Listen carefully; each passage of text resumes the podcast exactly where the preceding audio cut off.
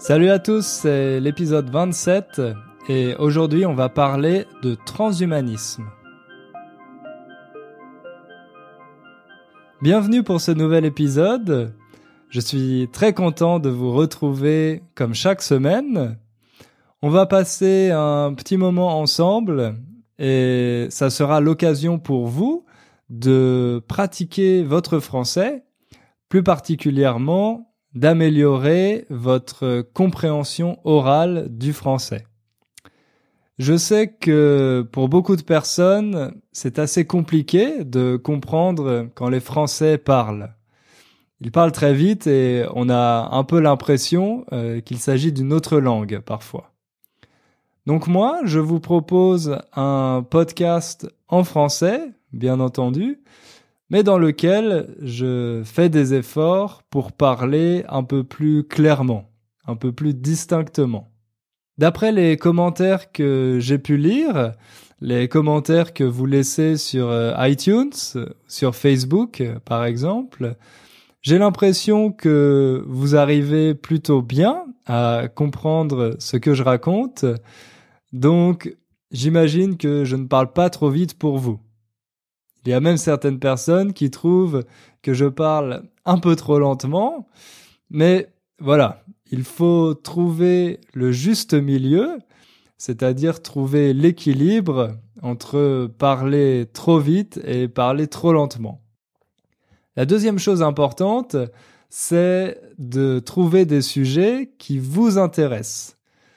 Donc pour ça, je vous rappelle que vous pouvez m'écrire, m'envoyer des messages pour euh, partager avec moi vos suggestions. La semaine dernière, j'ai reçu un message euh, d'une personne qui me demandait de parler des médias français. Je pense que c'est un sujet très intéressant et que je vais vous en parler dans un prochain podcast. Mais pas aujourd'hui. Aujourd'hui, on va parler de quelque chose d'un peu différent. Avant ça, j'ai envie de vous lire un message très gentil que j'ai reçu la semaine dernière sur la fanpage Dinner French sur Facebook. Voilà, j'espère que ça va vous donner envie à vous aussi de m'écrire, de partager vos commentaires et vos suggestions. Euh, parce que pour moi c'est toujours très utile et ça me fait vraiment plaisir de parler avec vous. Ce message, il m'a été envoyé par euh, Alia qui est américaine. Bonjour, je m'appelle Alia, j'adore ton podcast et ça m'aide beaucoup pour euh, apprendre le français. En ce moment, je fais une année sabbatique en France, près de Paris, et au début, c'était difficile de comprendre la langue autour de moi. Mais quand j'ai trouvé ton podcast, ma compréhension et ma capacité à parler ont énormément augmenté, même le jour d'après. Il y a trois semaines que j'ai trouvé ton podcast et j'ai écouté tous les épisodes. Merci beaucoup. Eh bien, merci à toi, Alia, pour euh, ce très gentil message. Pour ceux qui ne connaissent pas l'expression année sabbatique, c'est une année qu'on prend hum, pendant laquelle on décide de faire une pause. Par exemple, on décide d'arrêter son travail pendant un an pour euh, faire le tour du monde ou bien pour se consacrer à un projet personnel. C'est quelque chose qui est de plus en plus populaire en France parce que certaines personnes ont envie hmm, de passer du temps pour elles-mêmes, pour faire des choses qui les intéressent, pour mener des projets. Donc, elles décident de prendre une année sabbatique. Quand on est étudiant, on appelle plutôt ça une année de césure. Quand vous faites une pause pendant vos études, par exemple pour faire un stage ou pour voyager, ça s'appelle une année de césure. C'est vrai que quand on est entouré de Français, quand on voit les Français dans leur milieu naturel, au début, ça peut être un peu déstabilisant.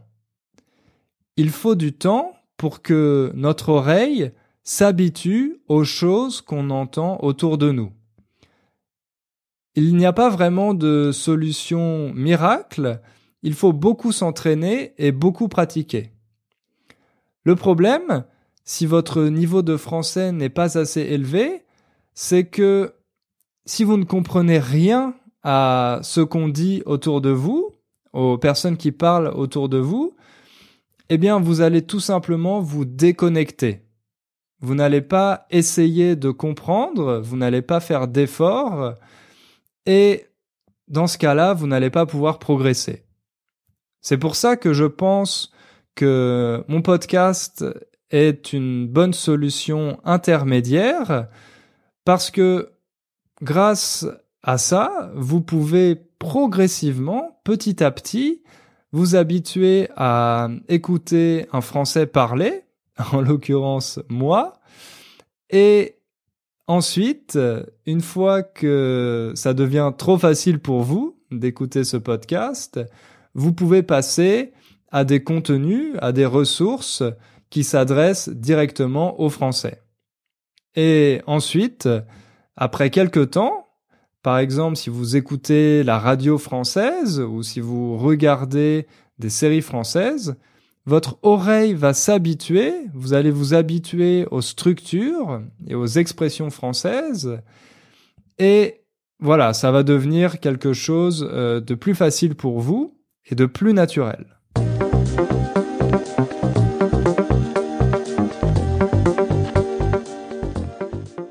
Le sujet que j'ai choisi pour aujourd'hui, c'est le sujet du transhumanisme. Bon, quand on entend ce mot ou quand on le lit, ça peut paraître un peu compliqué, un peu savant, mais je pense que ce n'est pas un concept si difficile que ça à comprendre, et comme d'habitude, je vais essayer de vous l'expliquer simplement. Peut-être que vous avez vu le film très célèbre de Stanley Kubrick qui s'appelle 2001, l'Odyssée de l'espace. Au début de ce film, il y a un passage très intéressant dans lequel on voit deux groupes de singes qui s'affrontent. Le singe, vous savez, c'est un animal et en particulier, c'est l'animal le plus proche de l'homme. On dit que l'homme descend du singe. Donc au début de ce film, il y a un combat entre deux groupes de singes. Et le groupe qui gagne ce combat, c'est celui dans lequel les singes ont utilisé des objets comme des armes. Ils ont pris les os d'un animal mort et ils s'en sont servis comme des armes.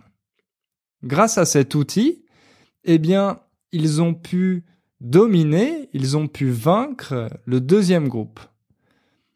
C'est très intéressant que le réalisateur montre ça au début de son film, parce que c'est une étape qui a été très importante dans l'évolution de l'homme.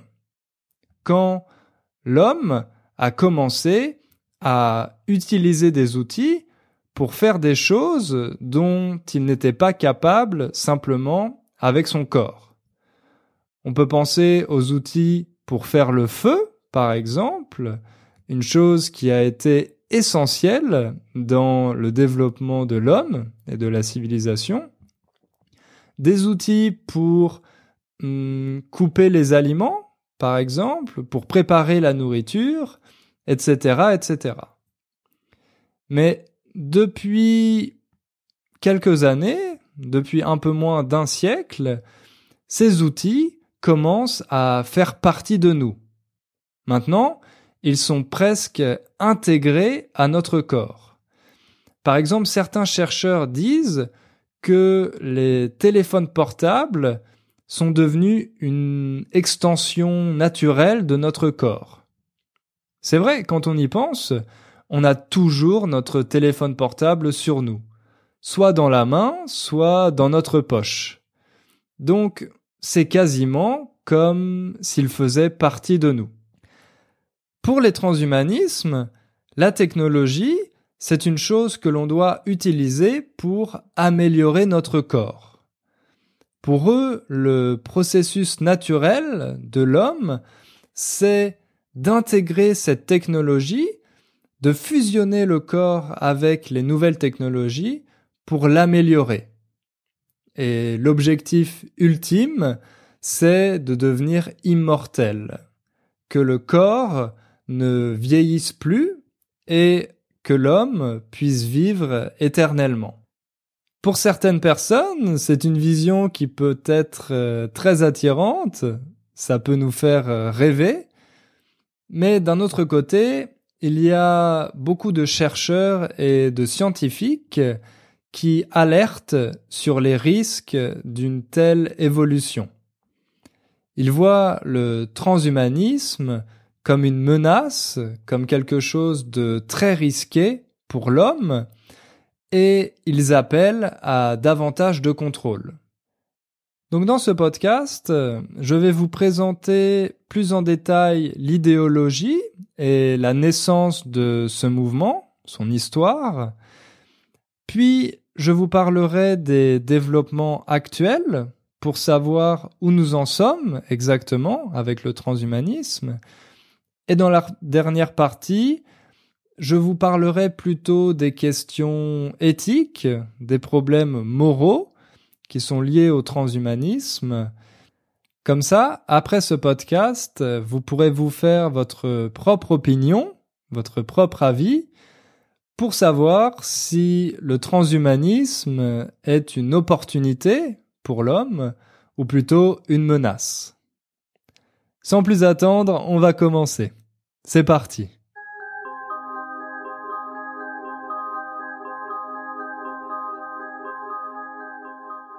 Pour commencer, comme je vous l'ai dit, on va parler un peu plus en détail de l'idéologie derrière le transhumanisme et de son histoire. Le transhumanisme, c'est un mouvement culturel et intellectuel international qui est né dans les années 80 aux États-Unis.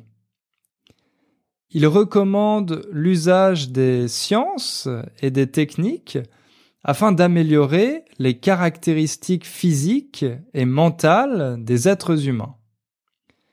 Il considère que certains aspects de la condition humaine, comme le handicap, la souffrance, la maladie, le vieillissement ou la mort, sont inutiles et indésirables.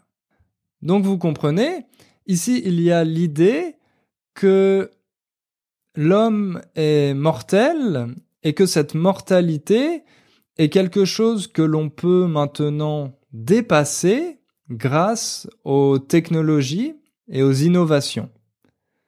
Les transhumanistes pensent que la mort, c'est une chose du passé et que maintenant, l'homme est capable de devenir immortel en intégrant les technologies à son propre corps. Ça peut vous sembler être euh, de la science-fiction, ce que je raconte, mais il y a des entreprises et des chercheurs très sérieux, avec beaucoup de moyens, qui travaillent sur ces questions.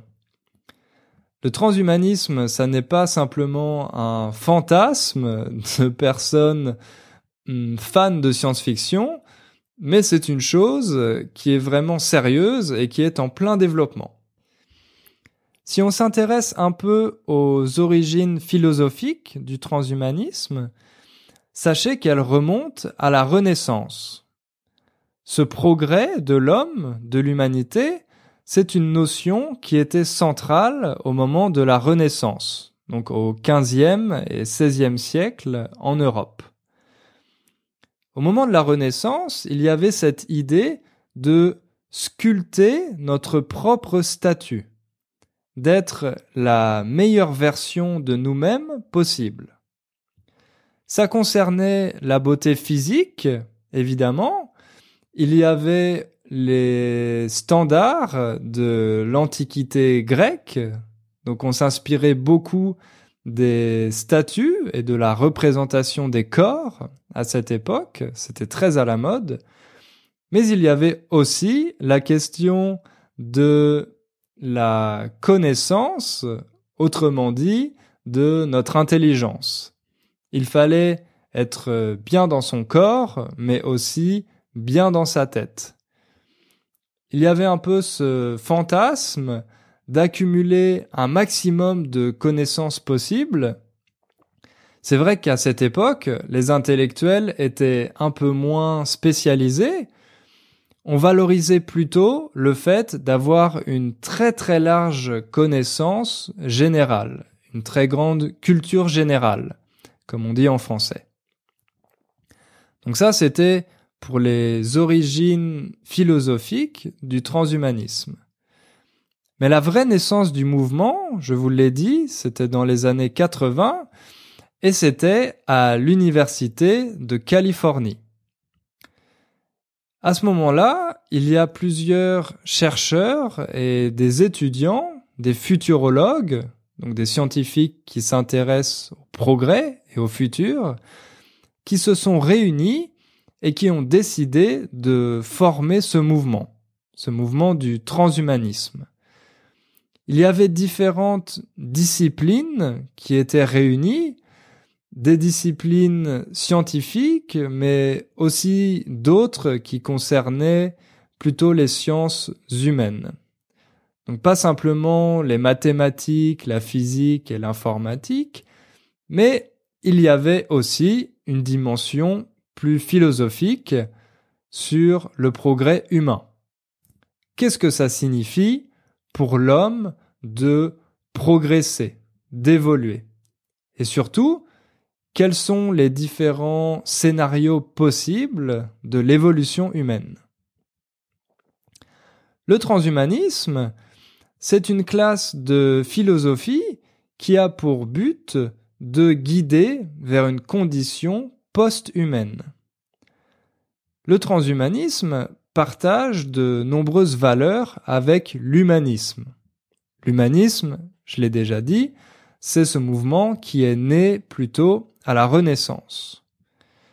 Les valeurs qu'ils partagent ensemble, que ces deux philosophies partagent ensemble, ce sont le respect de la raison et de la science, un attachement très fort au progrès et une grande considération pour l'existence humaine dans cette vie.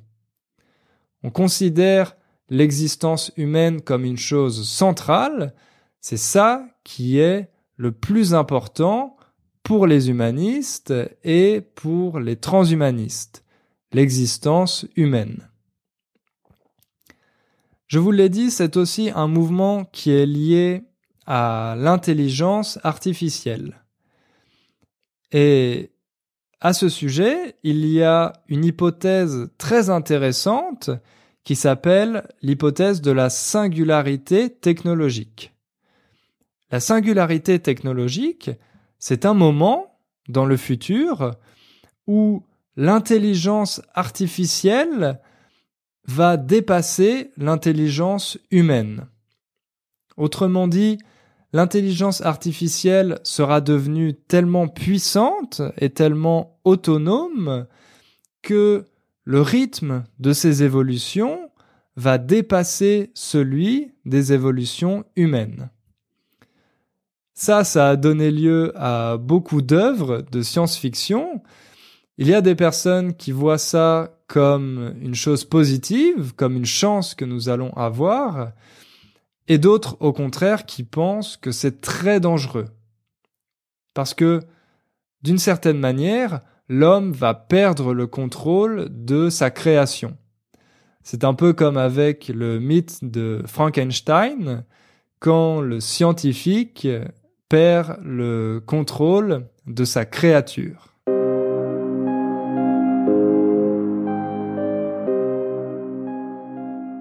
Maintenant que vous connaissez un peu mieux les origines philosophiques du transhumanisme et surtout ses valeurs, ses ambitions, on va se demander où en est le transhumanisme actuellement. Est-ce que c'est quelque chose de bizarre? Est-ce que c'est un fantasme qui n'existe pas encore? Ou bien est-ce qu'il fait déjà partie de notre vie?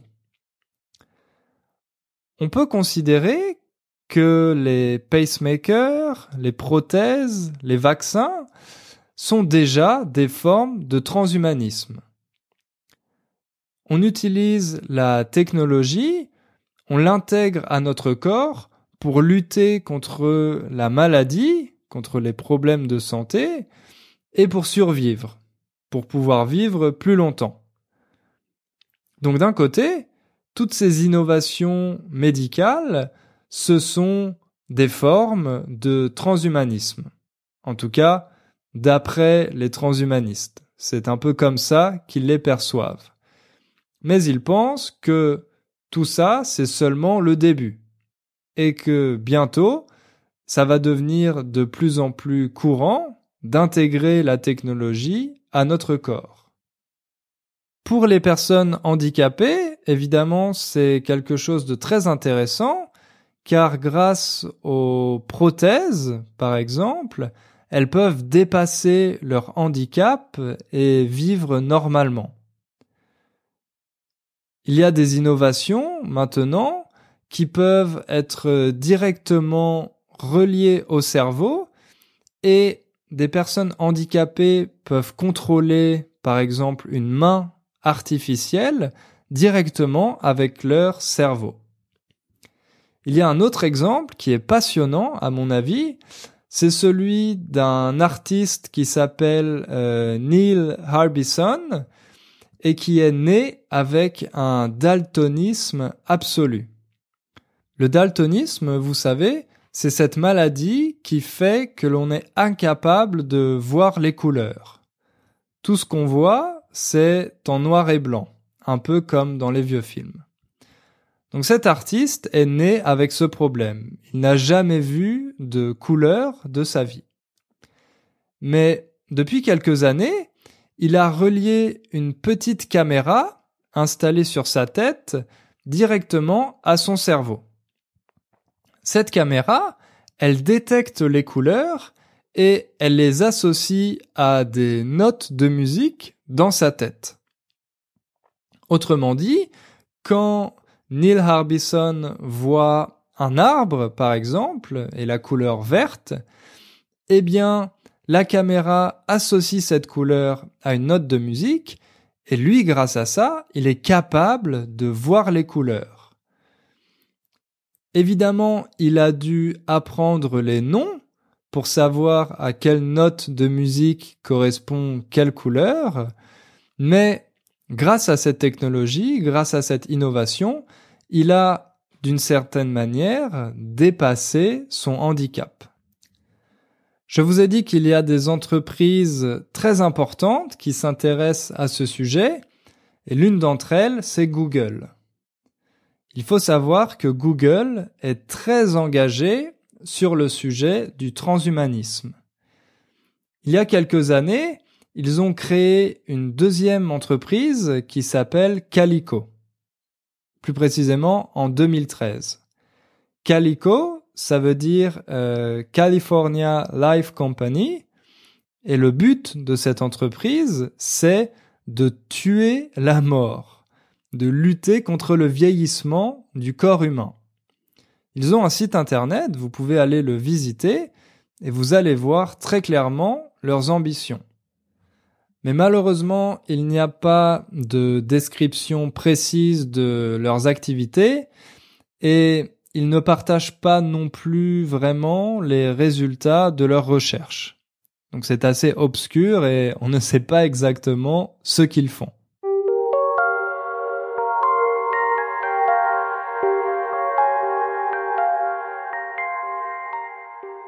On arrive à la troisième et dernière partie de ce podcast dans laquelle on va parler des questions éthiques et des menaces que présente le transhumanisme. Donc, je vous ai dit que Google menait ses propres recherches sur le sujet et on peut s'inquiéter car on ne sait pas exactement ce qu'ils sont en train de faire. Plus généralement, dans la Silicon Valley, en Californie, il y a une certaine forme d'égocentrisme des chefs d'entreprise. Généralement, ce sont des personnes assez jeunes qui ont réussi à créer des entreprises qui maintenant valent des milliards de dollars. Donc c'est un peu normal pour ces personnes de penser euh, qu'elles sont les maîtres du monde. Mais c'est aussi dangereux. C'est dangereux parce que quand on a tellement d'ambition, on a l'impression d'être tout puissant et de pouvoir jouer à Dieu. Ce qui est surtout dangereux aussi, c'est la concentration du pouvoir entre les mains de quelques individus. Vous savez sûrement que l'entreprise Apple gagne autant d'argent que certains petits pays. Autrement dit, c'est une entreprise qui a énormément de pouvoir et face à laquelle l'autorité des gouvernements est de plus en plus faible. Comme ce sont ces entreprises, ces géants de l'informatique, comme Apple ou Google, qui innovent, qui font ces recherches dans le transhumanisme, on peut penser qu'elles vont avoir le monopole de la santé dans quelques années. Ça veut aussi dire que tout le monde n'aura pas le même accès à ces technologies. Comme ce sont des entreprises privées qui veulent créer des bénéfices, eh bien, elles vont vendre ces technologies à un certain prix et certaines personnes ne pourront sûrement pas se les permettre. Dans le scénario le plus sombre, on peut imaginer qu'il y aura un groupe de personnes très riches, un petit groupe, qui vivra très très bien, qui peut-être euh, sera immortel, et de l'autre côté, un groupe avec le reste de la population qui n'aura pas accès à ces technologies et qui vivra dans des conditions beaucoup plus difficiles. Autrement dit, ces recherches liées au transhumanisme vont sûrement augmenter les inégalités. À côté de ça, il y a aussi le risque pour l'environnement. Vous savez que le rythme d'augmentation de la population mondiale ne cesse d'accélérer. Il y a de plus en plus de gens sur la Terre et on va sûrement avoir dans quelques années un problème de surpopulation. Donc si en plus de ça, certaines personnes deviennent immortelles, évidemment, ça va aggraver encore ce problème. La dernière menace dont je voulais vous parler, c'est celle qui concerne l'intelligence artificielle. En 2015, il y a un groupe de chercheurs, dont euh, Stuart Russell, qui ont publié une lettre pour avertir, pour mettre en garde contre les dangers de l'intelligence artificielle. Ce collectif de chercheurs pense que l'intelligence artificielle est aussi dangereuse que la bombe atomique. C'est un danger aussi important que l'arme nucléaire, que la bombe atomique. Autrement dit, c'est une technologie qu'on ne maîtrise pas complètement et dont on va sûrement perdre le contrôle à un moment.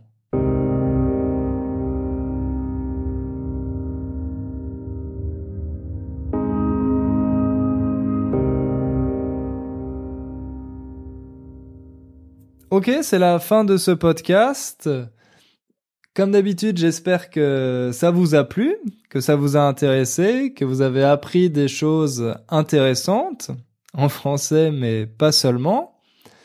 Et si vous voulez chercher plus d'informations sur le transhumanisme, je vais partager quelques liens d'émissions françaises euh, que vous pouvez regarder sur Internet qui, à mon avis, sont vraiment passionnantes. Comme ça, ça vous permettra d'en apprendre plus sur le sujet et aussi de regarder des vidéos en français. C'est tout pour aujourd'hui. Si vous aimez ce podcast, je vous invite à laisser une évaluation sur iTunes ou sur l'application de podcast que vous utilisez. Comme ça, moi, ça m'aide à avoir plus de visibilité et à pouvoir aider de plus en plus de gens à apprendre le français. Merci pour votre attention et on se retrouve la semaine prochaine. À bientôt!